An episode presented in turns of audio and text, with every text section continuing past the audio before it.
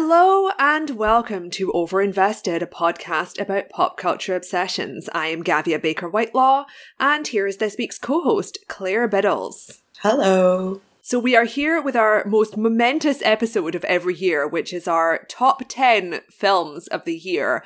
Unlike most plebeian mainstream media outlets that Amateurs. foolishly do their lists in mid-December, uh, we are clocking in in early to mid-January, so we could fully appreciate the whole of 2023 and all it had to offer. Every year at Christmas, I hold myself a little film festival of movies that I missed. I still missed a lot this year because a lot of them weren't available in UK distribution, but um, it's going to be great. The way we format this is we will go in ascending order from 10 to 1. To fully make the reveal. Yes, so alternating. exciting. Both of our lists are classified. We have not revealed each other's lists to each other. Usually I do do this, Morgan, but unfortunately, uh, due to her health issues, she has not been able to watch enough films this year to do that, which is very sad. She has read 12 million books, though. As, as regular listeners and Patreon subscribers will know, God knows she can give you a list of 150 best books of last year. But yeah, Claire, would you like to go first, or shall I go first? I think you should go first. All right. Go for it. My number 10 Du-du-dum. My number 10 is the horror movie Talk to Me, directed by Danny and Michael Philippou of Australia. I think probably quite a lot of uh, people will have heard of this movie. It was a big mainstream hit. The most fascinating element of this movie is that um, when you look up the directors, it turns out they are YouTube pranksters. so that's their origin story, and it's like, what the fuck? But this movie is so scary and so good and so fun. The concept is that it's about a bunch of suburban Australian teenagers. It's so Australian. Sophie Wilde plays the protagonist. She is incredible. She's this kind of messy, troubled teen. So, like, she's grieving her mother's suicide. And the concept of like the horror world building is that there is this cursed hand where you hold this kind of this hand thing and it gives you a glimpse into the other side. So you see a dead person right in front of you, and if you hold it for long enough, that dead person speaks through you.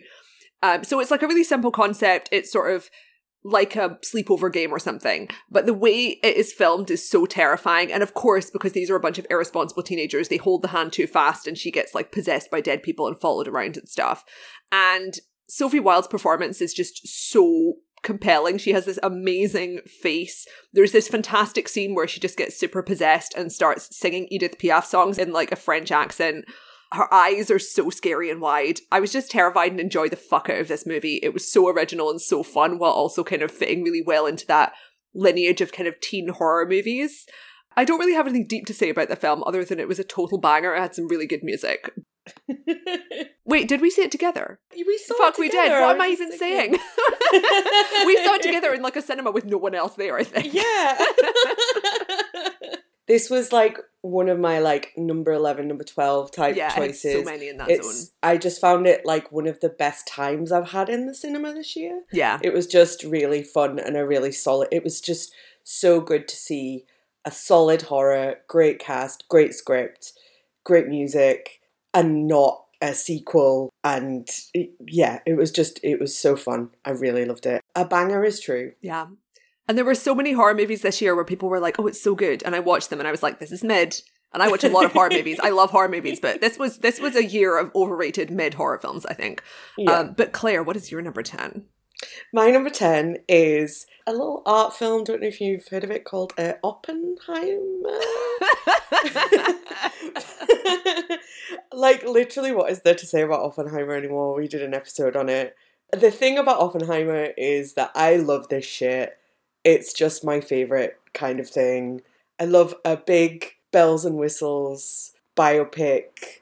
I love when there's a lot of guys in a film that I like uh, who have good faces. I like things that are corny. and I'm going to reiterate that I think that I would like to see Christopher Nolan doing a full on uh, paranoid thriller, yeah, absolutely. preferably set in the Cold War. Great. Loved to see him win. He won at the Golden Globes, which was last night as we are recording this. So, what a great sort of tiny man. Yeah. He's What like a lovely 5'6". man.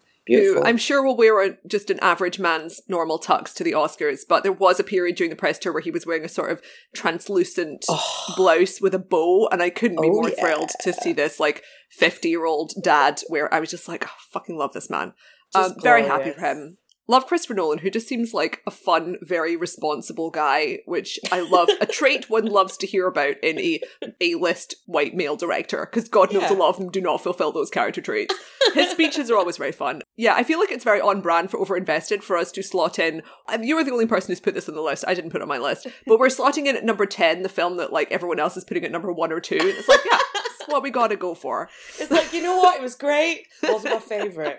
But I loved it. Four stars. Yeah. Also, I have not stopped thinking about something that Gav said about Oppenheimer, where you said that Oppenheimer is a film about how Christopher Nolan admires Oppenheimer's skills as a project manager. Oh, God, it's so fucking true. I was right. It's what it's about. He's just It's like, I love how organized. He literally said in interviews, he was like just talking about how organized the guy was, and it's like, Chris, this isn't what other people are watching the film for. So yeah, if you've not seen this uh, little scene film, go go and watch Oppenheimer. what was your number nine, Gav? My number nine was the only new release of 2023 that I have watched twice, which oh is god! Mission Impossible: Dead Reckoning Part One. Hell yeah! directed by Christopher McQuarrie. If you slide on over to episode 283 of the Overinvested podcast, you can hear me and Stefan talk about it at length. I don't feel like I need to reiterate the qualities of this quite stupid but impeccably made action movie, but I feel like it is, if not the best, then absolutely one of the best in the extensive and very patchy and weird Mission Impossible franchise where they really go through so many different tones and indeed casts. But this is, you know, Tom Cruise and his BFF Chris McQuarrie have like spent years polishing the formula for this and also, Hayley Atwell is basically the co-lead in this one. She's so good. She's so funny. There are so many absolutely jaw-dropping action set pieces in this. I fucking loved it. I watched it in the cinema and I was like gobsmacked. And then for my little birthday party, everyone came round and watched this movie, except for everyone who had COVID. So it was like, you know, three people came round. That's the size of the party I now host. Yeah, fantastic. Huge fun. Nothing smart to say about this extremely expensive, problematic fave. So yeah, what's yours? This is where I'm going to start suggesting that we do double bills of our corresponding numbers Yes. because my number nine is the Icelandic epic Godland. Oh. which uh, tells the story of a missionary priest type guy from Denmark going to build a church in Iceland.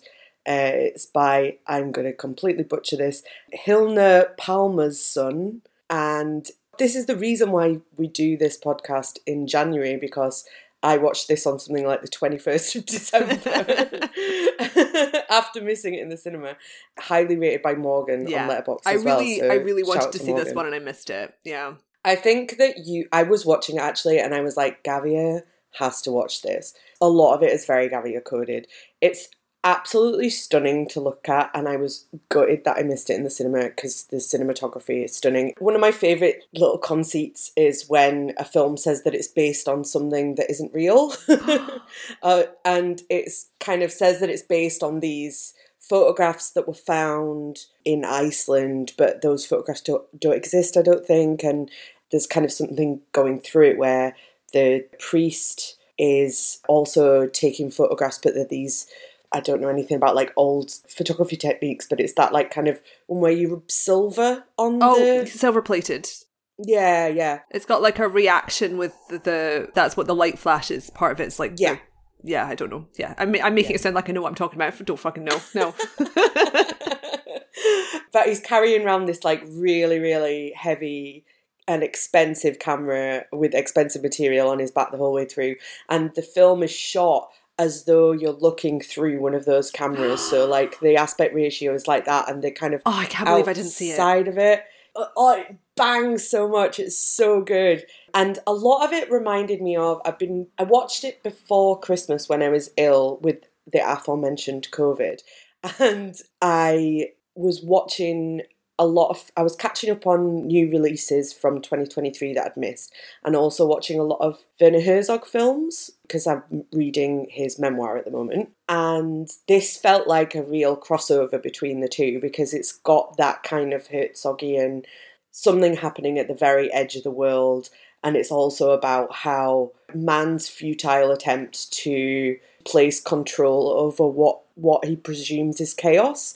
So it's kind of about man versus nature, but it's also about colonialism and marriage and, and all these different ways in which this guy and mankind at large is trying to impose control. And as well as that, it kind of reminded me of there's these like really stylized bits that are more like photographs that reminded me of like Pasolini, the way that Pasolini kind of composes shots. And it's just like out of this world. I absolutely loved it. Very high recommendation for Godland, not just for Gavia, but for all the listeners. I'm infuriated with myself for not watching this because, like, I was like, I definitely want to see this, and then I guess I kind of forgot it. Maybe I didn't put it on my document of all the movies to watch in December, but yeah, this sounds even it's better than I thought. as well. Yeah, and I think because I really wanted to see it in the cinema, and I was away the like three days that it was on or whatever.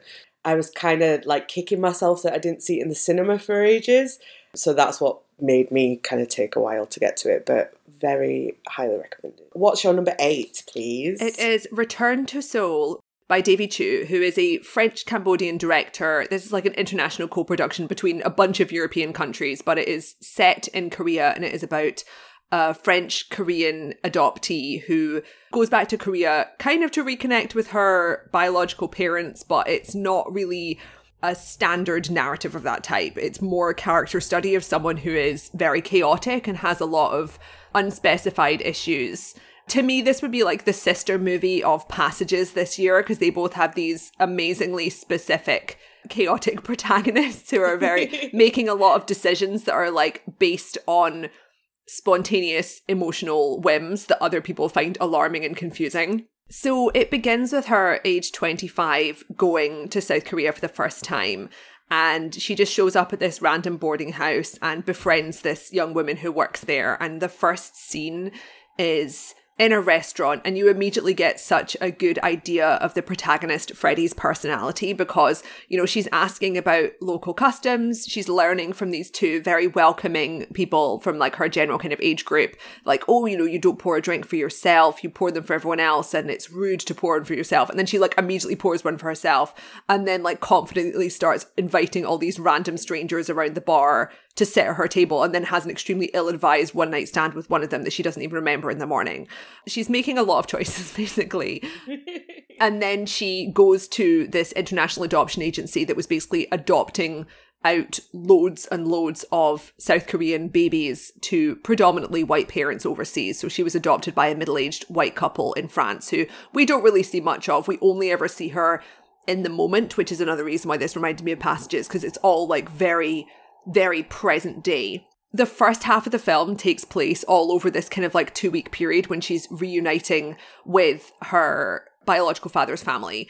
And then it like does a time jump in the second half. And I was like so excited because it was just like, I wasn't expecting it at all. There's so many unpredictable things in this movie in a way that really gels well with the unpredictability of the protagonist, who is played by a first time actress named Jimin Park. It's not just like first time actress, I don't think she auditioned for it. The director, Davy Chou, like just met her and was like, you'd be really good at this. And it is absolutely an actor's movie. It is all about how fantastic her performance is and how specific she feels and how much she seems very much several years older after the time jump. You can really see the specificity of like how she's matured and also the way they style her is really great. Like she has these kind of different mm. hair makeovers for different eras that really works so well. But I feel like this is a story that, like, in some ways, the general outline is very relatable to a lot of people. And you see, like, a lot of coverage about particularly Asian adoptees for white parents in America because there's such like an industry around this and there's so much kind of trauma around it and people feeling alienated from their birth culture and that sort of thing. And the way this movie tells that story is like kind of not pushing back against stereotypes, but like making sure it's about a very particular person. So like she is mm. very traumatized from this adoption origin, but it's not like she hates her adoptive parents and her narrative doesn't follow a familiar or predictable kind of route. and the trouble she has interacting with her biological father and his family is like very messy and it's sometimes kind of morbidly funny but it is hmm. quite like a dark and intense film. It's also got an amazing soundtrack. So, yeah, I just was really impressed with this. And I was particularly impressed with the lead actress who has been getting a ton of critical praise for good reason. I couldn't believe that it was her first time in a film. I just couldn't believe it. She's unbelievable and so charismatic. The way she has it, like looking at people and looking at stuff, she has this amazing Yeah. sort of like sly, smirky expression so much. And it's like, oh, love her. There's like a scene that's set in a goth club, and there's a bit where she like pops her collar up, and I'm just like, nobody has looked this cool ever. That popped collar jacket, which is quite rightfully on the poster for this movie, is yes, just gore. There's so many great like goth outfits in this because she's got Yeah. like a very goth vibe.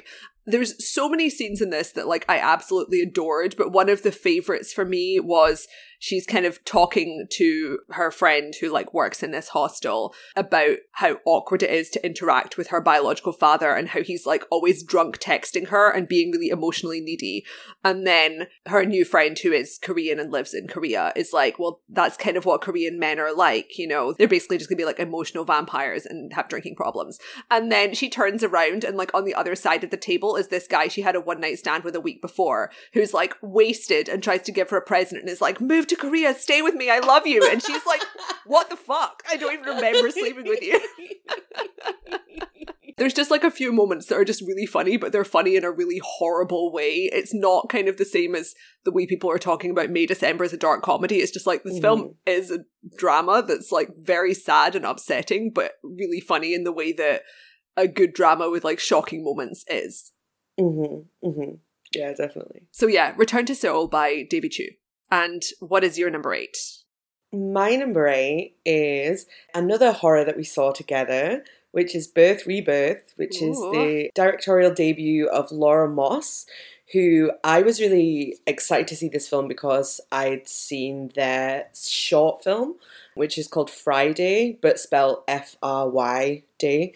So it's set on the day that Ted Bundy is executed, but it's not really about that. what it's a like title! Yeah, right?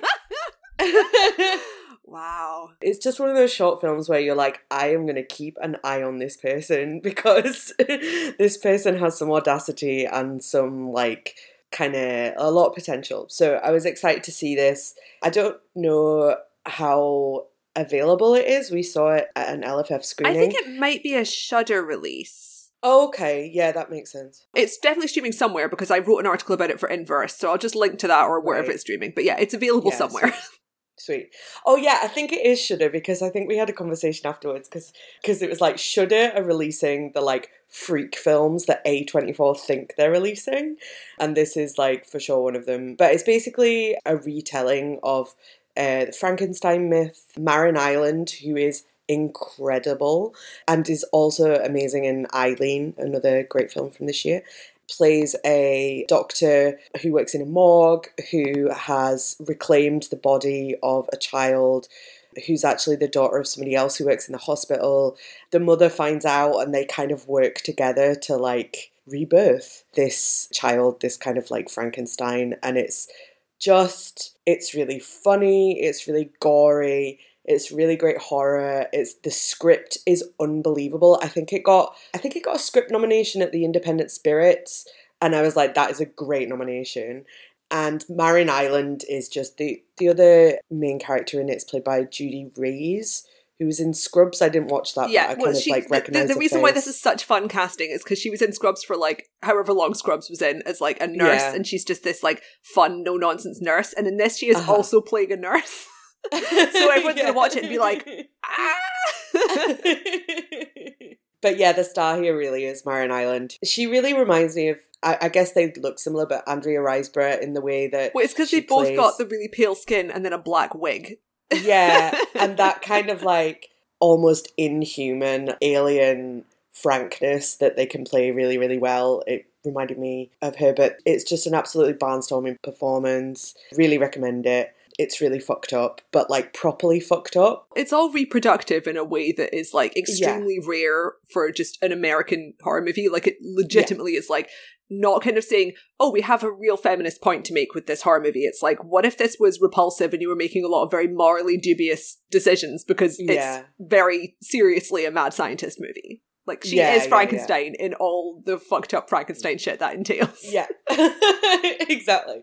Very high recommendation. Have a look on Shudder for sure. Yeah, fully agreed. That is one of the ones that like was scraping the number 10 place in my list. It's like it was so good. Loved it. Love a horror movie.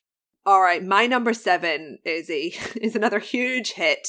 It is The Boy and the Heron by Miyazaki. So obviously this is an animated fantasy movie. If you've not seen it, it came out in the US and UK over the past month or so and has been very commercially successful, unsurprisingly, because all of Miyazaki's films are the concept is that the main character is this boy who's like 12 or something in 1940s Japan. The beginning of the movie is that he loses his mother who was hospitalized. She dies in a hospital fire. And he and his father move to the countryside to this big house where his new stepmother lives. So there's this young woman who I believe is his mother's sister. So his his father marries his dead wife's sister quite soon after her death. She looks really similar to the mother. It's a bit of a dubious situation, but probably not an uncommon one. And um, like a few of other Miyazaki's films, this feels very much in the vein of high quality children's literature because it's from the perspective and kind of attitude of a child of this age. He's very messed up. He's like, you know, there's a scene toward the beginning where he is getting bullied and then like intentionally injures himself, but like not in a way to blame the bullies because it's like it's partially like a self harm thing. He's making a lot of bad decisions because he's grieving and he's a kid and like he doesn't have a lot of kind of comforting psychological treatment because it's 1940s Japan. um, so he's kind of given the run of this rural estate, which has all these like fun little grannies who are working there, and also this mysterious kind of castle area and a peculiar grey heron, who in the English language version, which I've not watched, is voiced by our very own Edward Cullen. So, so it's very thrilled for that. Um, apparently, he does a fantastic, creepy old man heron voice. I've seen a little It's clip of it. It's so amazing. good. I watched the Japanese version, but like, I watched the English version, which I don't usually do. One, I was going with a friend and his like young sons. And two, I was like, I need to see my king doing this voice. And it's like, how is that Robert Pattinson? The voice cast is off the hook. good. There was a great article, and I think it was maybe IndieWire that was talking about how they put together this all star cast. So it's like partly actors who have been in previous Miyazaki English translations, like Christian Bale, and partly just actors who are good at voice acting. And there were a couple who were like, I will take a two line role just because I want to see the boy and the heron a few months before everyone else. And it's like, I love that decision for you. But yeah, the interesting thing about this movie is it has a very long preamble before the fantasy stuff kicks in. So it really does kind of settle into the idea of being this drama about a fucked up kid who's grieving and wandering around this estate and is injured. But then he ends up getting sucked into a fantasy world, kind of similar to so many children's fantasy stories and indeed Spirited Away, where he kind of accompanies this grey heron character who's this not necessarily malevolent, but not exactly friendly and delightful kind of trickster figure who's this horrible old man who has been turned into a heron. And he ends up in this kind of afterlife dimension where he has a series of occasionally dreamlike adventures. And it's just as you would expect from a studio ghibli miyazaki film absolutely gorgeously animated. The music is stunning composed by joe hisaishi who is a very successful and acclaimed japanese composer obviously. I would love to see him get the oscar for this. It's just amazing music. There's this amazing kind of little motif that happens when the heron is first showing up that really signals kind of the idea of the fantasy kind of being injected into the more conventional setting at the beginning. It's just gorgeous. But yeah, it's it's a lot more kind of trippy and dreamlike than some of Miyazaki's other films. Uh, I was quite amused that like we all went on a big family day over the Christmas holidays to see this film together. My mum fell asleep several times and she was like, it was fine because you just wake up during another allegory, which which is a really good way to describe it. And then I was texting one of my friends later and she said that she went with her mother who just fell asleep halfway through too.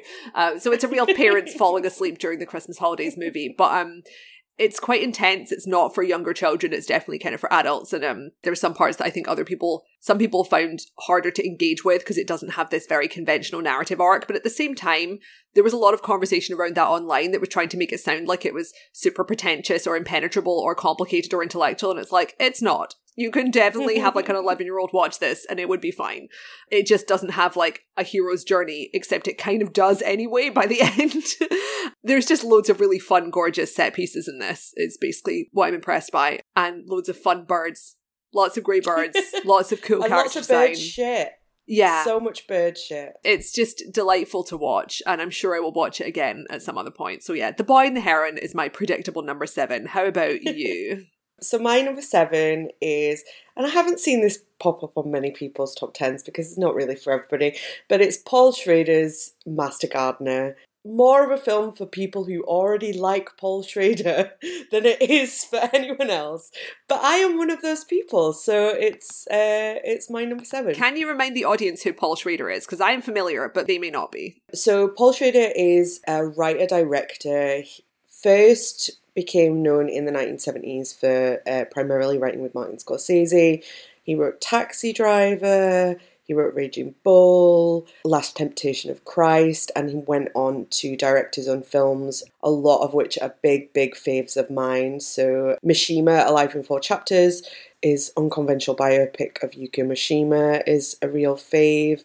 Hardcore, which is an early film of his, which is a big fave of mine. Also, more recently, he's worked on this, I think it's called a Man in a Room trilogy or something. First Reformed, The Card Counter, and now Master Gardener. So they're all films with sort of centre these troubled, complicated characters played by in First Reformed is Ethan Hawke as a priest who's kind of facing the terror of climate change in the card counter. It's oscar isaac who plays an ex-con who's kind of going through a lot of moral spiritual quandaries. Like they're all very like dark night the soul films. Paul schrader's also like martin scorsese his catholicism and his prior struggles with cocaine abuse kind of twin weights on his creative projects. Master Gardener is about the titular Master Gardener, played by Joel Edgerton, who I was kind of like, oh man, I don't want to see a film with Joel Edgerton as the main character. He's one of the industry's middest guys. He's so mid, but I have to admit that he's pretty good in this. But I think it's mainly the he is an empty vessel for this kind of project. He's playing a gardener at this posh house in America. He's very like man who's had uncertain troubles in his past who is pouring everything into his vocation. And he works for Sigourney Weaver, who plays this kind of aristocratic lady who owns the house, and they have a kind of weird relation. Like, kind of, Paul Schrader films also have a lot of like, oh, is she a mother figure, a daughter figure, or am I going to fuck her? but which is annoying anywhere else. But like, if you like Paul Schrader, you're like, you know what, it's fine. It's like you're 80 and we've all read your irascible posts on, on Facebook, so. yeah, oh, that, that's also the thing that Paul Schrader is known for is the, his posting. He's truly a poster, but on Facebook specifically. Anyway, so he's kind of like settled in, Joel Edgerton's kind of settled in this life, and Sigourney Weaver's niece come, like young niece comes to work at the garden. He's training her up.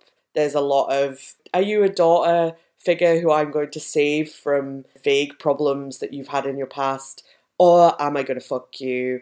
It descends into this kind of like smorgasbord of like white supremacist past gangs. There's like a weird parole officer. There's like he turns out to be an ex-con. There's there's all kinds of stuff going on.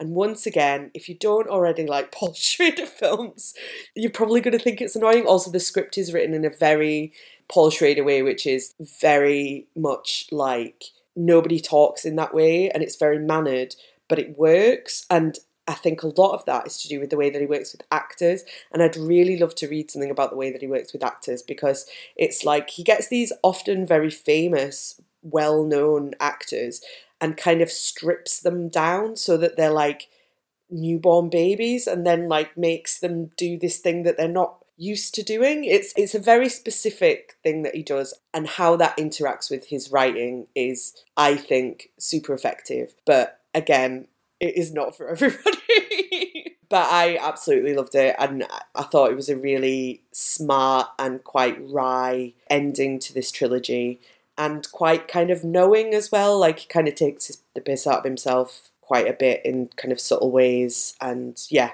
I absolutely loved it but you may vary.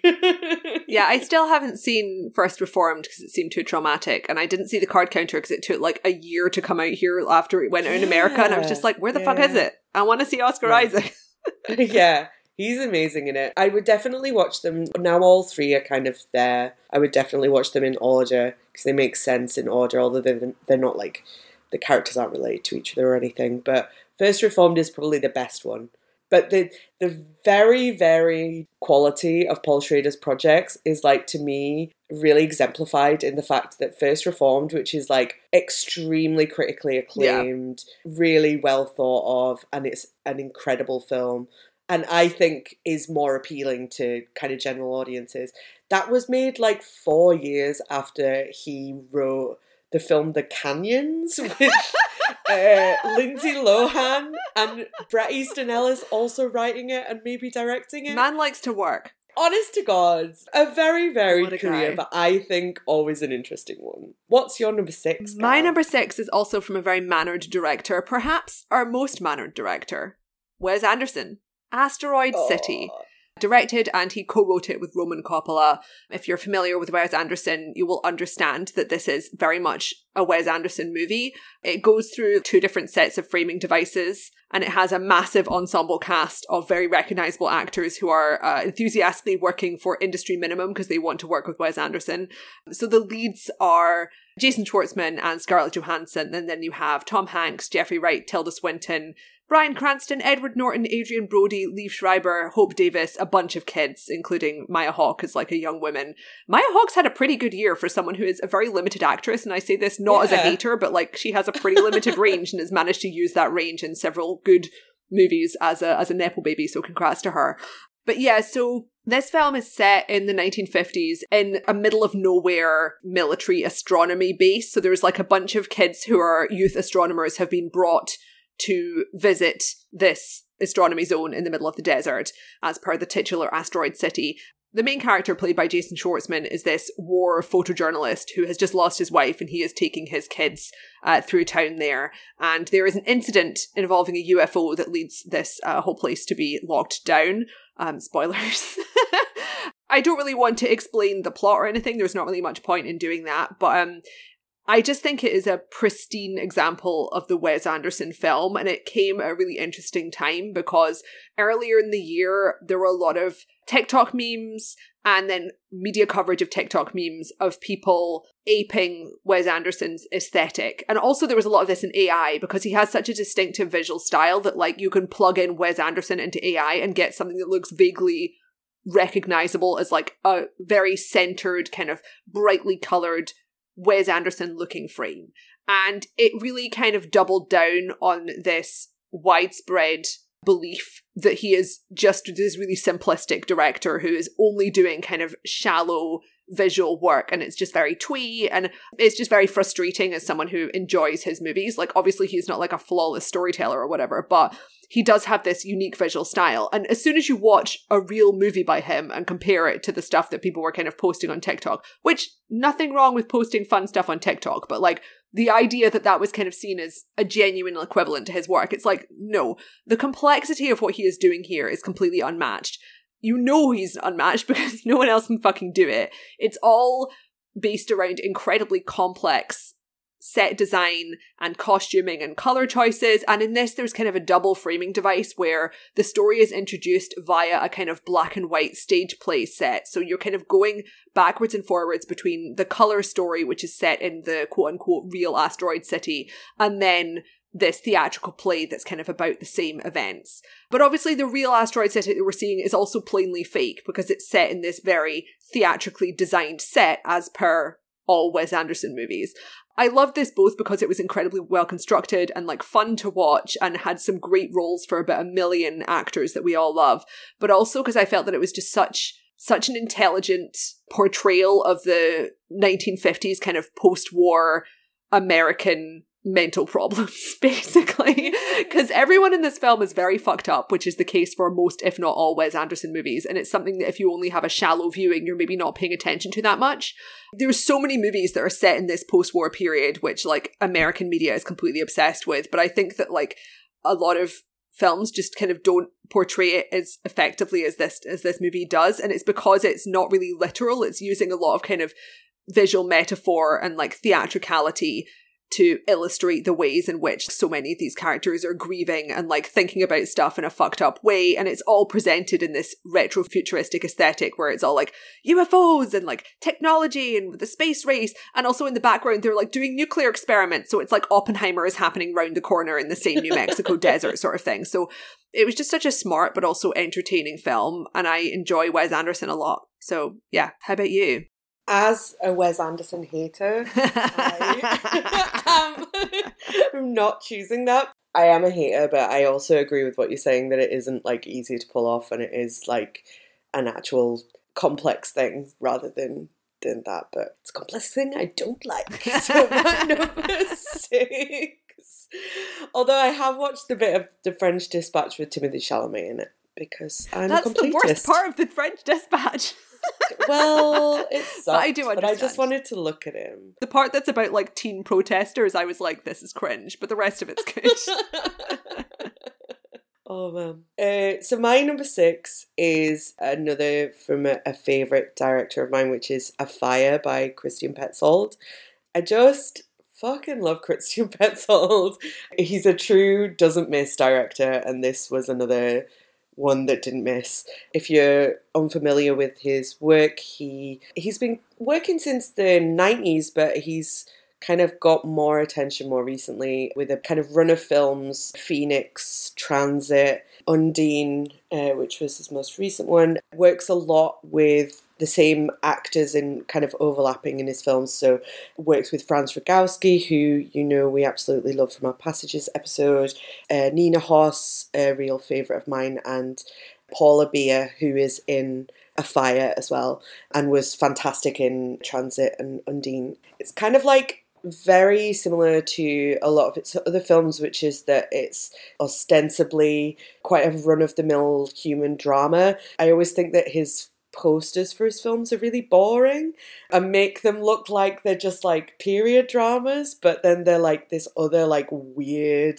fairy tale ish but in the storytelling, not in the visuals. And his films are set in this kind of slightly askew world. So in this one, it's a group of friends go on holiday to like a little kind of holiday home by the sea. And it's a novelist who's trying to write his novel, and then his friend who's a bit more carefree. And but it's all kind of set in the moment that we're in, which, well, a moment that's maybe a little bit further from where we are, which is that this holiday resort, people are being advised to evacuate because of climate change, because there's forest fires.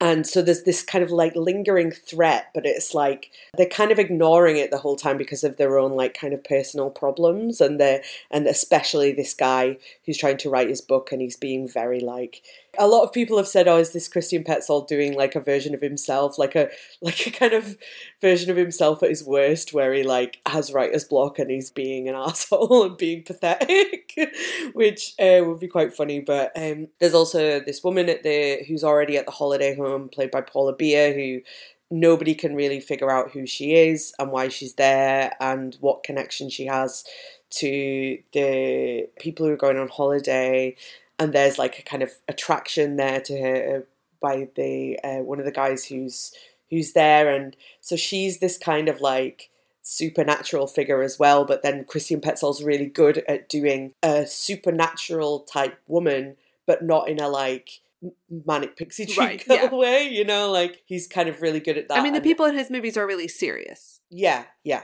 And he kind of skews a lot of that. And there's these like occasional moments where you're reminded of what's going on outside. And there's a bit where like it looks like kind of fairy dust is falling, but it's like actually like all this stuff from the forest fires. And it's not maybe not the best film to start with with his work because I think that it's harder to get what he does from it. But especially watching it in the context of I've seen most of his features, but I think especially watching it in the context of a couple of his recent ones, it's really satisfying and really beguiling and really like a lot to think about. I, I'm yet to watch it again, but I really want to. I absolutely loved it. A Fire, Christian Petzold. A regular appearance on our annual episodes because uh, Petzold is one of Morgan's faves.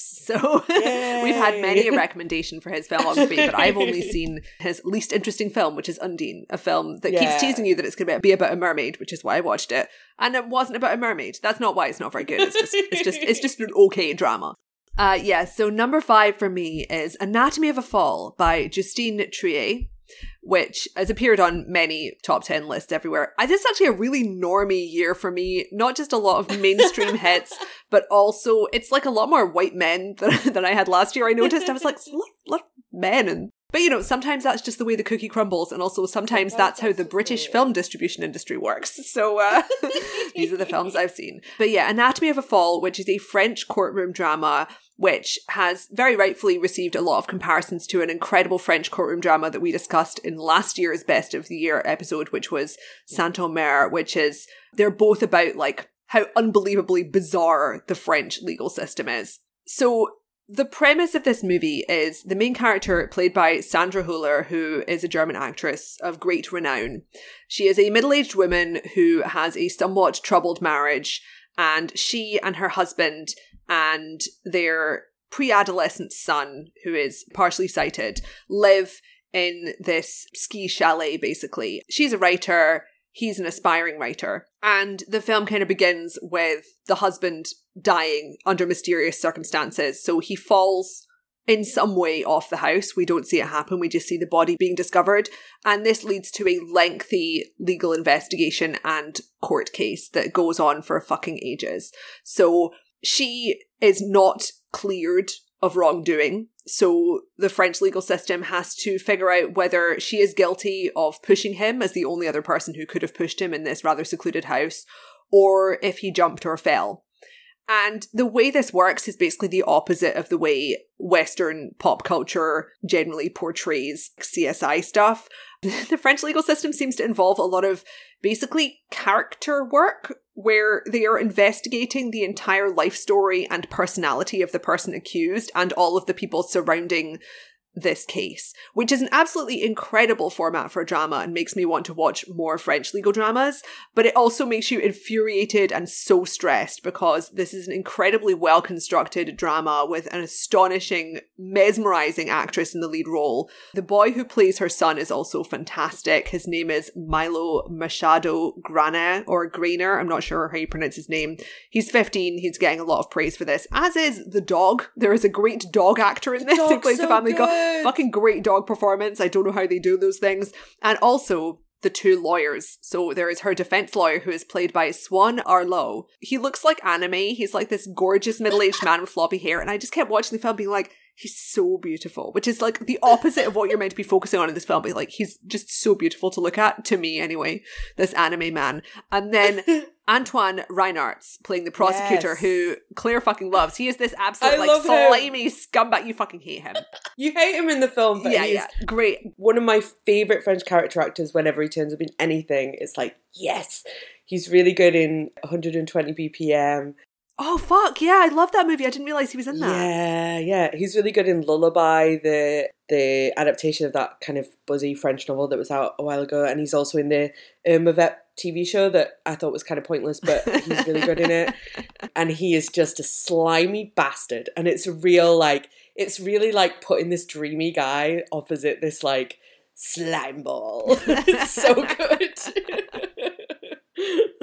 I also loved Anatomy of a Fall. That was another like close to my top 10. I just found this like hypnotic to watch. It's won so many fucking awards. It won the Palme d'Or. It also won the Palm Dog, the dog award. This makes me sound like a dog person. I actually dislike dogs a great deal.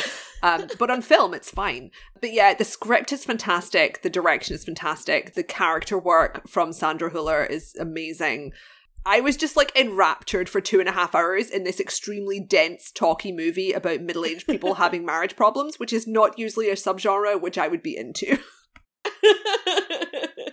it's also got really great use of, of a recurring music cue, Yeah. which is this like steel drum version of PIMP Oh. by 50 Cent. It's incredible. they have to they have to keep playing in like reenactments and it's so funny. There's so many just like morbidly funny moments in this movie too. yeah. So yeah, that's my number five, Anatomy of a Fall. How about you? My number five is our first double, which is my number five is Return to Seoul, which I also just thought was absolutely brilliant for pretty much all the reasons that Gav said it was brilliant. Absolutely stunning. Couldn't believe it was her first performance. It's on Mubi. I felt like it got buried a little bit on release, but absolutely watch it because it's fantastic. And uh, Gav mentioned that it had a brilliant soundtrack, but I just want to reiterate that because it is, I think it's my favourite score of the year. It's composed by Jeremy Arcache and Christophe Musset.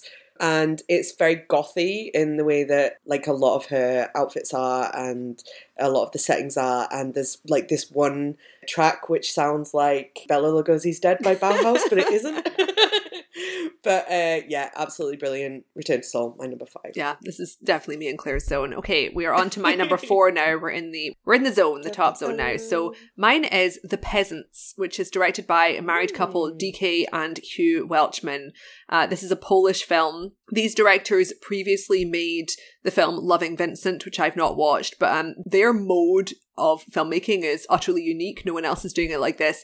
They make animated films which are animated entirely in oil paints they film the whole movie with actors first, and then it's kind of similar to rotoscoping, where they have just hundreds and hundreds of artists who paint a version of what has been filmed. So it looks relatively like live action, but it's painted. And um, there were just hundreds of artisans working in this throughout Central Europe. There were a lot of artists who were working in Ukraine, and obviously the war broke out midway through making this film. This has been nicknamed the slowest possible way of making films. It takes them like at least five years to animate everything. So like they had to figure out ways to either get people out of Ukraine or to make sure that the power was still on and the buildings they were in and that sort of thing. So it's had a very complicated kind of political backstory. But the the art style for this is like there's a lot of parts that are inspired by uh, 19th and 20th century Polish painters. It's absolutely gorgeous if you kind of look at side by sides of how the how the lighting is done and stuff. It, it's different to me from like traditional rotoscoping in a kind of photorealistic way because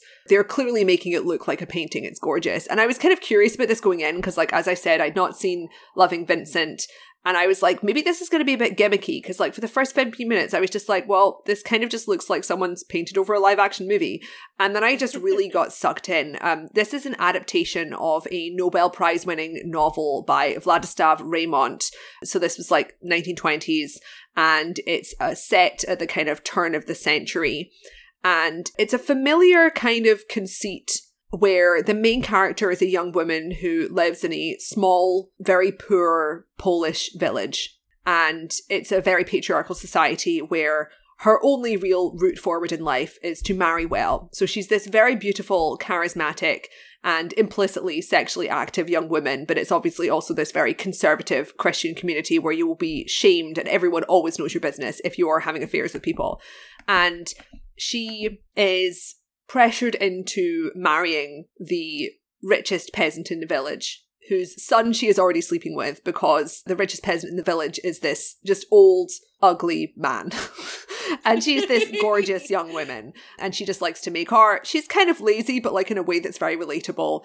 And it's this tale that's sort of about how women are commodified and forced into marriages and undervalued, but at the same time, all of their sexual desires are shamed and punished. Which is a very familiar format, as I said, but it was executed in such a compelling way. The lead cast, all of whom are, I think, largely completely unfamous Polish actors, are all absolutely incredible. And the art style really just worked so well for this. I was just really enraptured by it as I moved on. And the music is fucking amazing. This is like my favorite score of the year, I think. It's um by I think like a Polish hip hop artist, but it's like it's modernized Polish traditional folk. So it's by this guy named Luc Lucas. Rostkowski. It's just so good. There's this amazing kind of way that it moves through the seasons. So, like, each part of the film is a different one of the four seasons, and there's different musical themes for the seasons that kind of tie in with the visual style.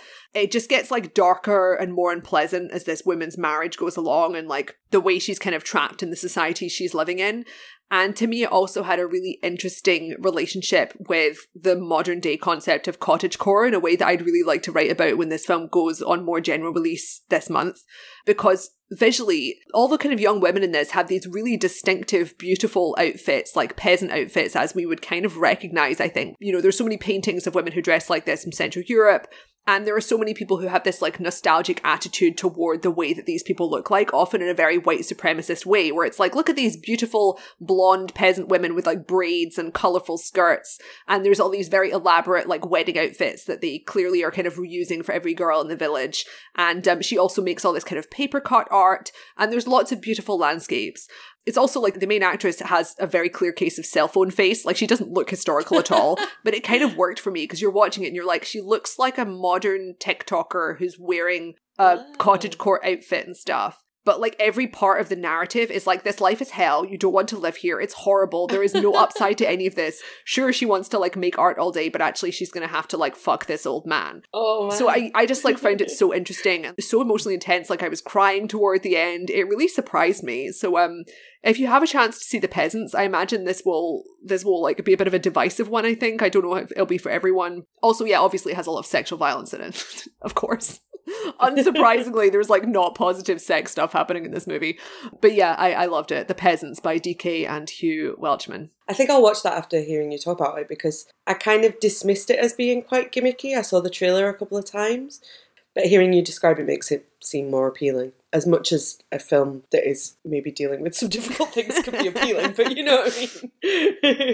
I think the cottage core kind of comparison is interesting as well. Somebody commission Gav to do that. Yeah, yeah. I'm gonna I'm gonna be sending my pitches out this week. so my number four is a film which has been battered by a non-existent UK release schedule, which is uh, Kelly Reichardt's Showing Up, which uh, actually I think debuted at Cannes or Venice in 2022, but was on general release in America this year and this year, 2023. And I saw it at, at what I think was one of its only festival screenings in the UK. But it's a wonderful film, and I don't think it's even available on demand in the UK yet. It's just like absolutely they've wrecked it, which is really weird because their last film First Cow was quite successful. And this has like a name actress in it, you know. Yeah. Michelle Williams and her obviously longtime collaborators. Yeah. I really like this movie too. It was on my kind of just after the number 10 spot. Yeah. It's such a wonderful film. And again, another one where it's like, if you like her thing, you'll probably love it. Kelly Reichardt is an amazing indie director, makes a lot of films about people who kind of like working class people struggling in quite difficult environments, usually quite rural environments. She's worked with Michelle Williams, who stars in this a good number of times before, in Wendy and Lucy, Meek's Cut Off. Certain Women was a film of hers that I absolutely loved. Great movie. Um, has an amazing performance from Lily Gladstone, who obviously was in uh, Killers of the Flower Moon this year, which I really recommend. Old Joy is another one of hers, which is a wonderful, wonderful film, and First Cow as I mentioned, absolutely gorgeous as well. This one is quite a different setting from kind of First Cow and, and more of a kind of well known films, which is that it's um, a contemporary setting and still in a kind of rural ish place, kind of more small town, and it's a, an art school, which also kind of doubles as like an artist retreat. There's like students working alongside artists, um, and Michelle Williams plays one of the artists she is shown to come from kind of like an artist family. It, so she makes ceramics, uh, which are made by a real artist whose name I can't find currently. But uh, there's also a really nice short film that Kelly Reichardt made that's on the Criterion Channel at the moment, filming artists in studios. That would recommend as a little companion piece. It's such a good film about the way that life gets in the way of art and the way that problems and dealing with family and relationships and dealing with you know this artist played by Michelle Williams has to get she doesn't have any running water in her house and she her cat's interrupting her all the time and she has to deal with like quite difficult family stuff she also is working in the place she, she also is like terminally uncharismatic because like you kind of yeah. see it's like oh she's part of this artist community and you can understand how much of her career is about networking and she is just like yeah. not networking. She is just absolutely yeah. the most like boring kind of uncharismatic charmless dully dressed person and like she is around quite a lot of people who are annoying and obnoxious of course. Yeah. But it's like you're just like oh why can't you be a different person? And it's like that's not how people work I think it's really interesting that she is the protagonist of this film because she's so not a protagonist. And I think that that is something that Kelly Reichardt's really good at is taking people who are maybe a bit overlooked by a fault and putting them in the center of these films. Like Hong Chau, who's really great in the oh, film, so plays. It's so funny. She plays like her Just awful land- landlord. awful landlord who's also an artist, but she's like really. The two have got like this really interesting relationship, which which rang really true to me. Which is they're not quite friends, but they're not quite enemies either. And they've also got this thing where she's a landlord and and she's not getting her water fixed and instead is like doing some whimsical thing like finding the perfect tire on the street so she can make a tire swing and it's like when you get my water sorted and it's just really really funny and really believable and there's this like whole conceit in the film where where Michelle Williams shoos this pigeon out of her house and then Hong Chau finds it on the street and is like, "We now have to save this pigeon." Hong Chau has also got obviously got more money than Michelle Williams, and this pigeon thing is such a great depiction of how people who are rich and charismatic and kind of like can get things in life can treat things like this like just another like whimsy. They go through everything very easily, whereas it's this huge chore for Michelle Williams. Yeah, it's such a subtle, often very funny, very maddening depiction of that. It's about class, but it's not about it in a didactic way at all. And they don't hate each other, they kind of exist together. And, you know, it's all working towards Michelle Williams putting this art show on. It's also got Andre 3000 in it as workshopping uh, his flute album. workshopping his flute album when it came up it was like flutes by andre whatever his actual last name is and it was like yes here we go he chooses the best acting roles honest to he God, was in Claire like, Denis' spaceship movie. Yeah, like, yeah, Andre, so great. And he's playing uh, like a technician yeah. at this art school, and he looks so good. And it's just like imagine Andre three thousand, the hot, talented star, was like just this guy who had a kiln. you know, there's this like magical moment where like she brings this work out of the kiln and i think it's quite ugly but like she she loves it and he loves it and and people are being like oh wow and it's just like such a nice little moment and and it reminded me of the bit in first cow where like they're making the cakes like the little donut love, the, love cakes. first cow kelly reichardt just does these like small moments of like human endeavor and connection just absolutely perfectly like with such care and this film is is another just fantastic example of that. She's she's so observant. I love her collaboration yeah. with Michelle Williams. Another yeah, thing I liked totally. about this film, like you were saying, you thought that the sculptures were ugly. This is perhaps the number one type of art that like I can't really engage with. She makes clay statues that are just like of human figures and they're kind of scraggly. And I was like, this isn't yeah. good to look at, and I don't understand what this is meant to be about, quote unquote. But if anything, that made it better as a concept. Yeah. She's not like, oh, I'm going to be famous. She's like absolutely compelled to spend her entire life dedicated to this form of sculpture that like she's showing in like small galleries. And a lot of people who are there are just there it's to drink wine. It's not cool. It's not yeah. interesting. It's not cinematically cool. You can't have like a big Hollywood ending where it's like a triumph. It's the best art ever made. It's just like, well, she's done it and now she has to keep doing it forever because that's how the creative yeah. spirit works. And I was like, this is actually a very good depiction of art and the artistic community. Yeah. definitely, definitely. Like you say, the the show at the end, it's not cinematic at all, and it's but it's still filmed in such a nice way and a way that kind of replicates the way that you would look at this kind of work as well. And I just absolutely loved it. Gorgeous. Justice I love Kelly. Kelly. I will watch any new movie she does. So we are coming in now with my number three, which is probably going to win Best Picture unless Oppenheimer does. It is Killers of the Flower Moon by Martin Scorsese. I'll just say at this point that that's also my number Yeah, three. okay, we can do. Do we go joint number three for those who have been living under a pile of rocks?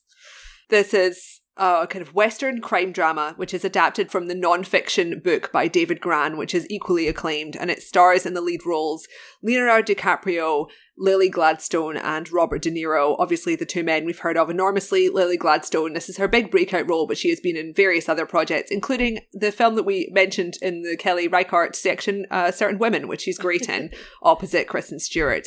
But yeah, this is about colonialism and a bunch of awful people killing a lot of Native American women who they were married to in order to inherit land rights. And it is a sprawling three hour long epic, which held my attention throughout. It is gorgeously shot. It is the work of an expert in the field for decades with incredible performances in the lead roles in like a variety of different tones of role, which I think is quite an interesting thing to talk about because you've got Leonardo DiCaprio as this very stupid, venal, ugly protagonist, basically, as as the main character.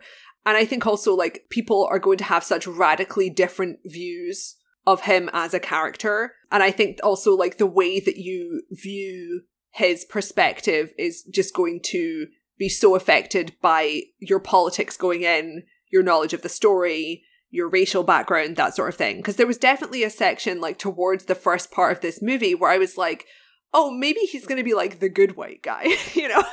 Because I hadn't read the book. I was like, because yeah, I was yeah, having yeah. this very like Caucasian perspective where I was like, well, maybe he is going to like do something vaguely sympathetic to help his wife, who he clearly loves. And it's like, no, he is going to be despicable, evil, awful, selfish, pathetic, and just like constantly under the thumb of his conniving and even more openly evil uncle played by Yeah. Robert De Niro who is playing this like practically like pantomime villain role. And then Lily mm. Gladstone has this very subtle really draws your eye every scene she's in very emotionally sincere role where she's not on screen all of the time but whenever she is you're just like god she's a good actress very emotionally engaged and engaging and very funny. Lily mm. Gladstone is amazing. She's just like luminous. And I think Scorsese really kind of gives her all the movie star treatment that she deserves. I agree, just like echoing pretty much everything that you've said. Stunning performances all round. I would agree that it is a master at the top of his game. It's a gangster movie, but it's a more unconventional one. And I remember like you texted me after you'd seen it saying that it should be taught in schools, which is also absolutely true, but it doesn't feel Yeah. super didactic. It doesn't feel like it suffers from that. Yeah, it's so engaging. I didn't feel the length at all.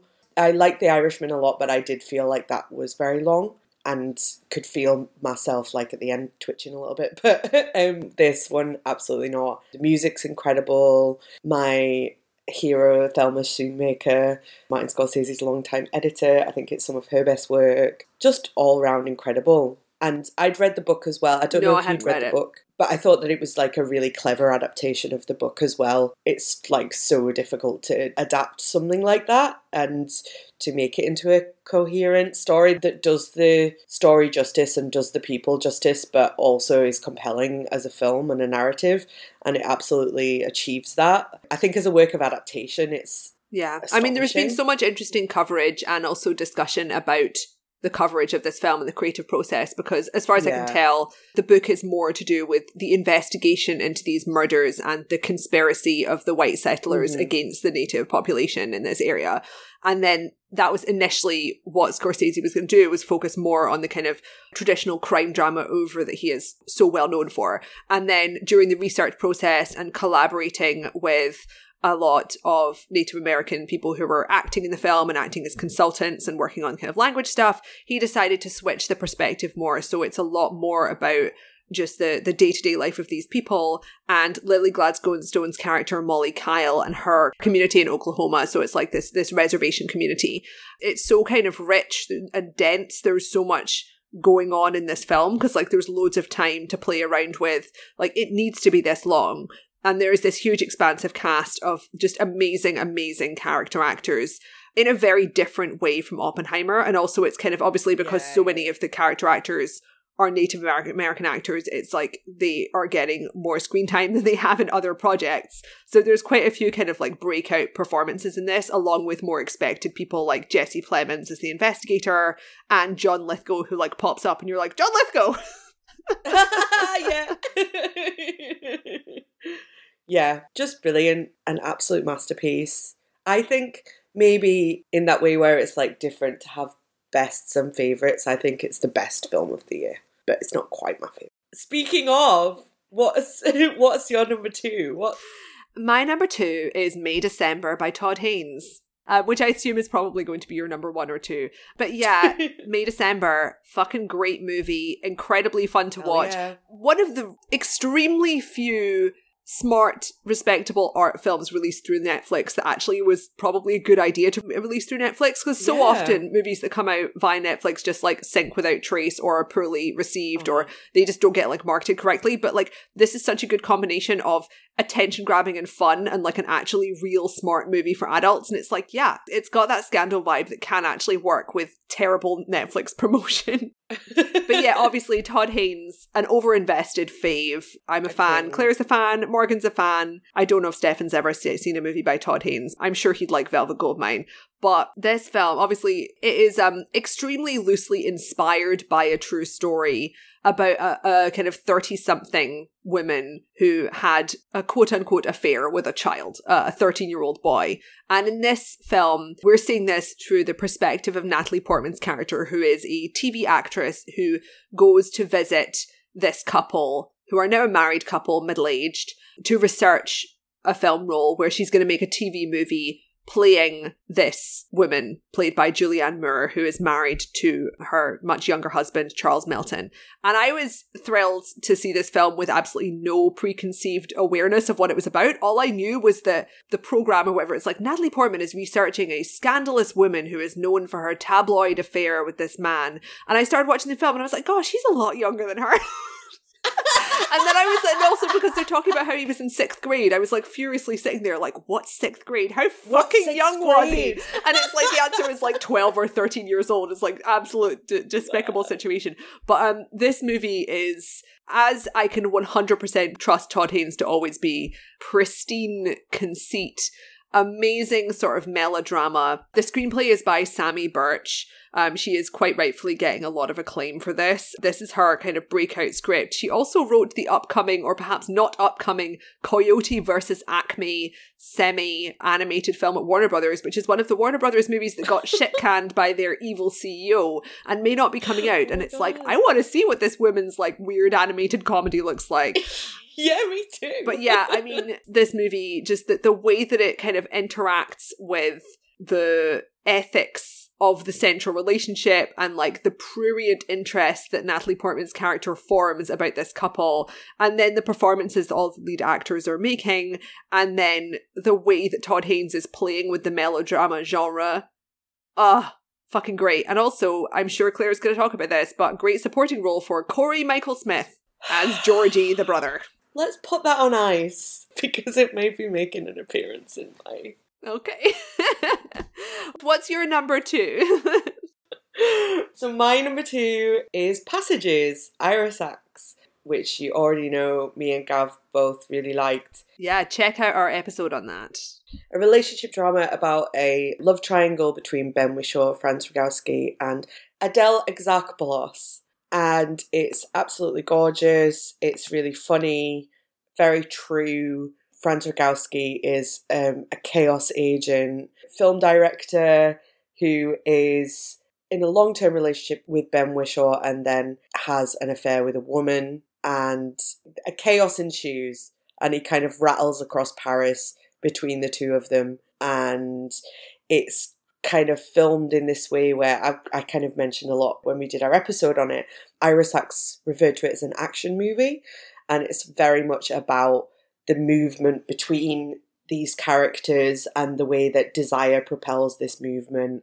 It's a very energetic film in a way that feels very human. And crucially, I think, as a queer person who often finds depictions of somebody who fancies more than one gender cringe, It's not cringe, it's really natural. Well, well, there's no sort of like tedious coming out arc or like No. buzzword heavy conversations about identity politics or sexuality. Yeah, Which yeah, is like, yeah. I'm not saying that's like a bad thing in Yeah, general, but it's like it would make absolutely zero sense for the characters in this context. When you're trying to make a story that like doesn't offend anyone, that's bad. you know? It's like I'm not saying like, oh, you need to be edgy and like try and offend people, but like most of the time the conversations and relationships that people have in real life are messy and informed by their preconceived ideals, which are not going to fit yeah, in Yeah, yeah. with not offending the audience. and this is a film about some very messy and in the case of the protagonist, terrible people. Yeah, it's on Mubi now.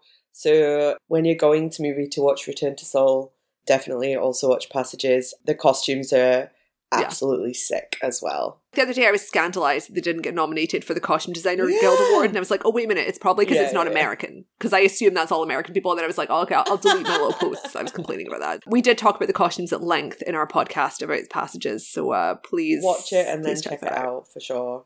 Ben Whishaw, God love him. Oh, Ben, check out what is, as Gavi described, the Ben Whishaw fan hour, Yes. podcast about Passages. And Franz Rogowski, who he has like the the most like critically acclaimed filmography of anyone currently, like of that generation, just amazing.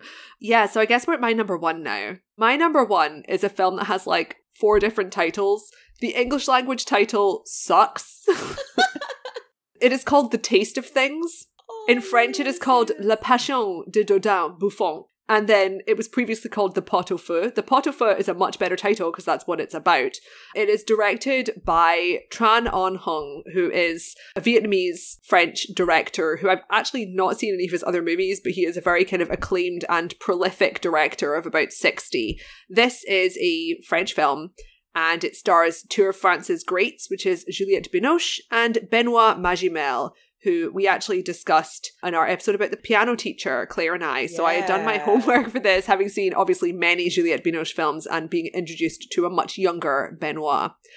But this film is all about food and cooking, one of my mm-hmm. favorite topics.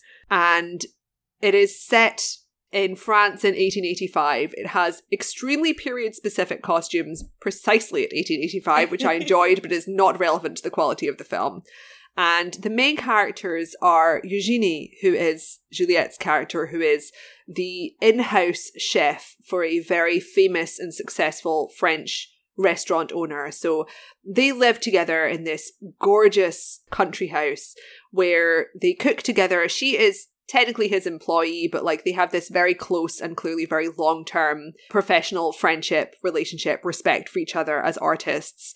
They are both tremendous gourmands, and um, he has this social circle of kind of middle aged and older men who come round and enjoy her incredibly complex meals, which involve a vast amount of meat that as a vegetarian I can appreciate on screen but cannot eat, much like my appreciation of Hannibal, which was my origin story for becoming a chef myself. A I say vegetarian chef. My vegetarian home cooking. But yeah, it's just absolutely, to use a disgusting and hideous phrase, it's food porn.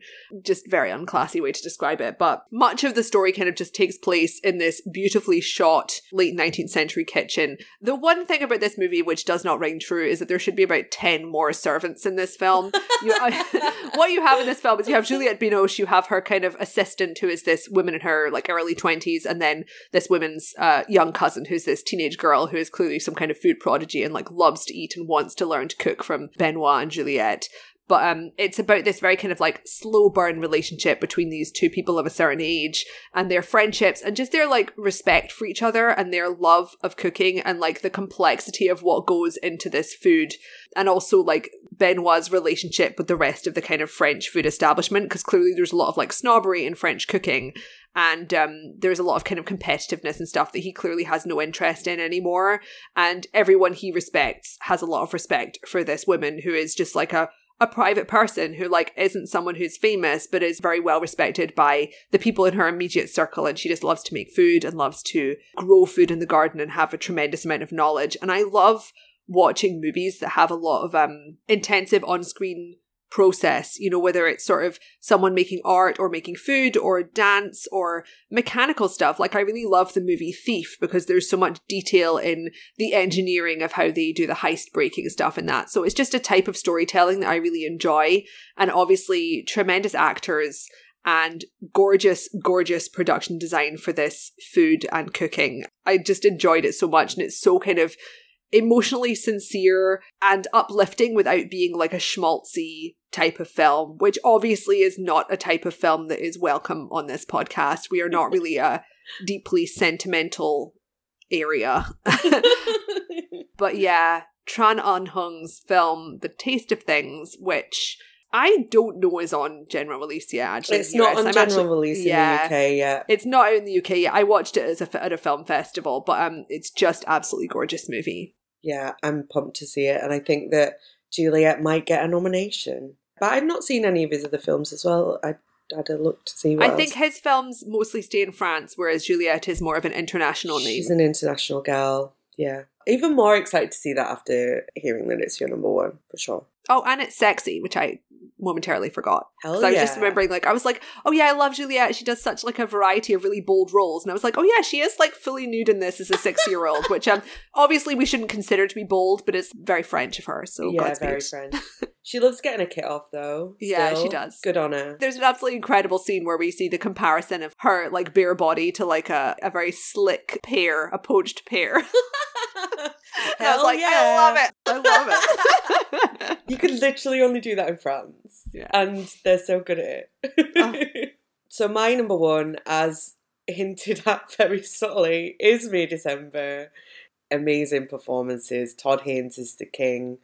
Great scripts. The soundtrack is banging. It's so good. Perfect melodrama, also comedy, also like horrific meta narratives and the classic kind of two women becoming one and melding with each other and it plays with so many pre-existing tropes and genres and expectations but doesn't do what you expect with any of them and it's incredible. But mainly what i want to talk about is corey michael smith who is in two scenes three scenes if you include one where he's like just in the background i think and it is honestly he gets my supporting actor of the year with all due respect to your boy from riverdale charles melton who was also amazing Charles Melton, absolutely incredible. The way that so he good the way that he kind of embodies the physicality of someone who has been trapped at being a 13 year old while also Uh-huh. very clearly being like he is functioning in society as a person in his mid 30s and is like raised these two kids and has like a job and stuff but like Mm. there's a lot of him that is still this child and it's like this piece of acting that is very noticeable and easy to understand by the audience but that doesn't mean that it's not incredibly impressive yeah yeah and oh god he's so fucking good what a great role for him such a great role and i was reading about how he put on a bit of weight for the role and i think we remarked about it at the time because me and gav went to see this together. He just has that like suburban dad body but he like you say he embodies it- it with this very particular physicality. Also what a role to come from from being in riverdale I mean, I love the way that he's, he's kind of talked about it being like, this is my acting school, which is the case historically for yeah a lot of actors who came up through teen dramas where you, Yeah. or, or soaps where you have to do a lot of work. Like you Yeah, have to be acting, you know, every week you're doing a lot of extreme stuff, stuff that doesn't fucking make sense sometimes. And like, even though this film is a melodrama, he is playing the role that's not the melodrama role. So it's like a really interesting place to slot him in. Whereas obviously Natalie Portman is like great at melodrama. Yeah. And Julianne Moore has been working with Todd Haynes for years and like is very familiar with his style of storytelling. So Mhm. like she knows just where to slot in there. And God, she's so disturbing and funny in this. so You're like She has "Wow." so many lines where you're just like, I literally grabbed Gavia. Just so many Just- incredible moments. And this lisp, which comes in and out depending Yeah. on how much she wants to be like, I'm like a little baby, I'm feminine little girl. And it's like, you're 50 and you're a sexual predator. that line where she's like, I am naive. And it's like, fucking hell. Absolutely nightmare. And So- there's all kind of the background stuff of there clearly being a bunch of people in their suburban community who are just like, yeah, they're just like a normal couple. We support them. And then there's a bunch of people off screen who we never see who are clearly like, uh, let's not go to that house. Yeah, yeah, yeah. And all the interactions between Charles Melton and his kids who are now older than he was Yeah. when he was in a relationship with this woman in her 30s. Because, like, his kids are now college age. Yeah. It's just, Blah. there's so much. And it's a really fun movie while also being incredibly dark and dealing Yeah, with this like disturbing subject matter. It's very boldly both those things at the same time, which I think is such a hard thing to pull off. And Todd Haynes is one of the only people I would trust to pull it off. But yeah, mainly want to shout out in my recommendation my boy of the year, Cory Michael Smith. Star of TV's Gotham. which is a breeding ground for freaks. And this boy, this vision, is playing one of Julia Moore's children from her previous marriage, the family that she dumped to be with Charles Melton when he was 13. And he's in like two scenes. And when he comes on screen, my jaw was on the floor. I just couldn't believe it. It's like this Energy. the energy, Energy and vibes.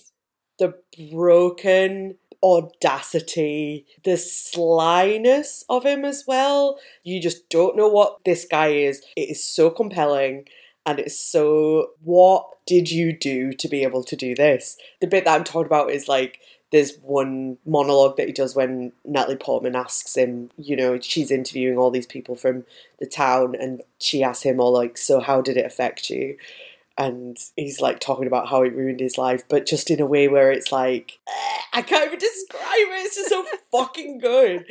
And now I'm obsessed with him. I am watching a Netflix show that he's in that is not good, uh, but he's great in it.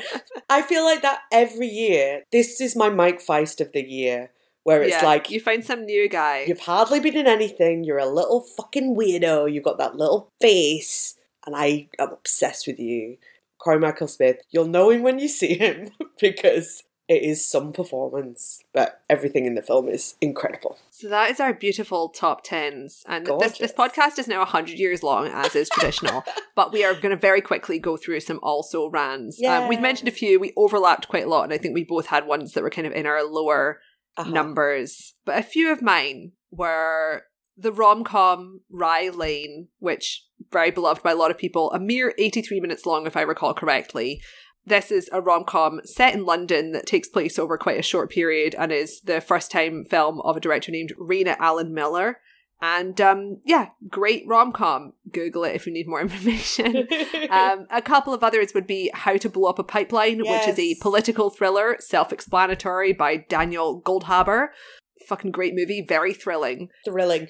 Got a really good nomination in for best editing in Independent Spirits, and that is like Oh, to me such a good nomination as well. that's a good, that's a classy nomination. Yeah. My others are Kokomo City by D. Yeah. Smith, which is a documentary interviewing black trans sex workers just about their lives. And it's like everyone in this movie is such a good storyteller. It's such a compelling and interesting and often funny movie. And it's just like very unique in its perspectives, as you can probably guess. And obviously the, the director is a black trans woman who like had kind of personal access to these women, which is kind of how this movie came about. It's just like really interesting. And I I think that's probably going to get some nominations come Oscar season. And then my others would be Godzilla minus one, which is just super fun. This year's great Godzilla movie. And um, the horror movie When Evil Lurks, Oh, I don't know that one. has a great title. I love it when evil lurks. There is nothing I love more than horror movie titles. It's a Spanish Argentinian movie, which is like a demonic possession movie, but it becomes pretty clear at the beginning that it's actually a sort of semi post apocalyptic setting, and it's just very dark and fucked up and has great world building. The only flaw in this movie is at one point they decide to explain the world building, and it's like, you didn't need to explain that to me. but if you like dark and fucked up horror movies, Hell When yeah. Evil Lurks has got some evil lurking in it. I fucking love Evil Lurking and horror movies. I'm gonna maybe watch that tonight. uh, my also rans also would be Kokomo City and How to Blow Up a Pipeline, which I absolutely loved and wished I could put in my top 10. Are You There, God? It's Me, Margaret, which is an adaptation of the Oh, I'm definitely going to watch that. beloved novel, which I think has the best casting of the year. Just every single person in it, even if they're like a kid in the playground for like two seconds, is absolutely perfectly cast. Just brilliant and great costumes and just a lovely, lovely, lovely film. Sort of similar vibe, just like well cast, well acted, good story was uh, You Hurt My Feelings, the Nicole Holofcener film. Uh, she does great rom coms, usually in kind of adult, like adult comedy dramas, and this is another one of those, which is about a novelist played by Elaine from Seinfeld. Her name escapes me, who overhears her husband saying that he doesn't like the book that she's uh, writing. Which is such a it's such a funny and also on brand Holofcener movie concept. Totally. Uh, and that's absolutely brilliant. And it went straight to Amazon, annoyingly, because it would have been good to see in the cinema. Eileen is another one of mine, which uh, aforementioned Marin Ireland performance that's absolutely brilliant. I've been thinking of that as Trash Carol. Yeah, it is Trash Carol. As soon as it starts, there's, the font is like a Stephen King adaptation from 1985, and you're like, yes, we're in. Brilliant.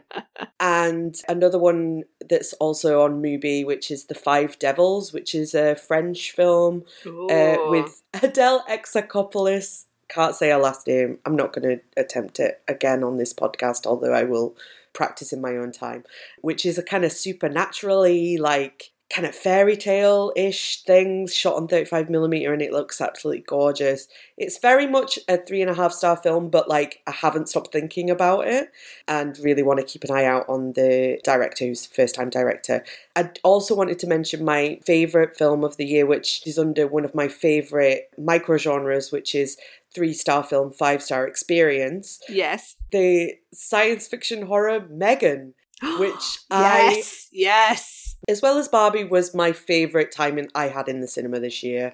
And I would quite like to watch it again with some friends when I was drinking a personal bottle of wine. I fucking loved Megan. It's so good! I watched that because that was on my list of like mopping up 2023 movies to watch at Christmas with my family. And I was like, well, this is one that I don't need to watch by myself because some of them it's like they're not going to watch this like European art house film. But I watched it. And my mum, who is like a feminist engineering historian and former engineer, she was like, this is all about women in STEM. I love it. And I was like, that is the funniest reaction. But she was yeah. having a blast. I love so it was like, great, so fun. I also love that paired with something that me and my friends who went to see it together, we were like looking stuff up about it afterwards. And the writer of it, when asked why queer people had like really latched onto Megan, said it's because it's about found family.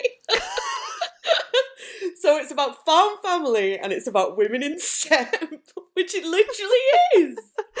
I mean, sure, they found Megan in the lab. Yeah. yeah, it's been a fun year for movies, aside from all the ones we couldn't see because of distribution issues. but yeah, thanks so much to everyone for listening to the end of this podcast. I hope you all enjoyed it.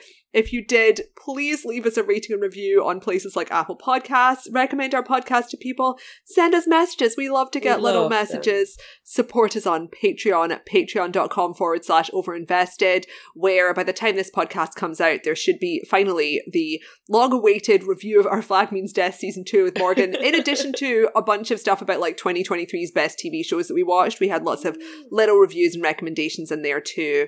And also, of course, you can request episodes via Patreon. You can get me and Claire or me and Stefan to review movies for you, or possibly a couple of episodes of a TV show. We Love greatly enjoyed watching that figure skating rom com a few weeks it. ago. So yeah, Patreon, Overinvested, overinvestedpodcast.com for all the show notes on here. You can check out last year's best movies of 2022, which was our top podcast of the year, I believe.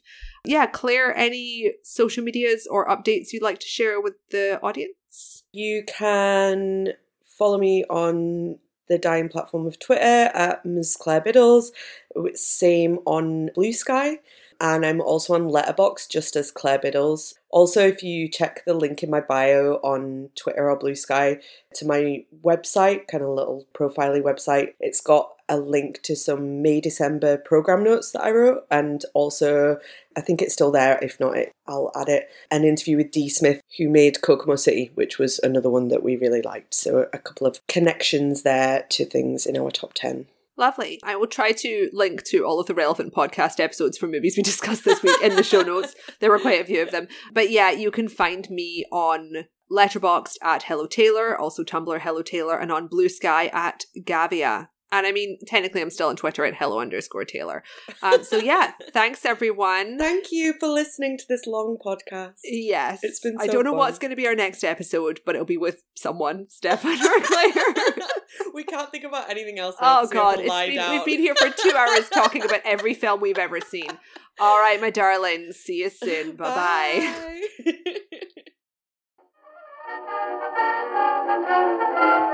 Bye.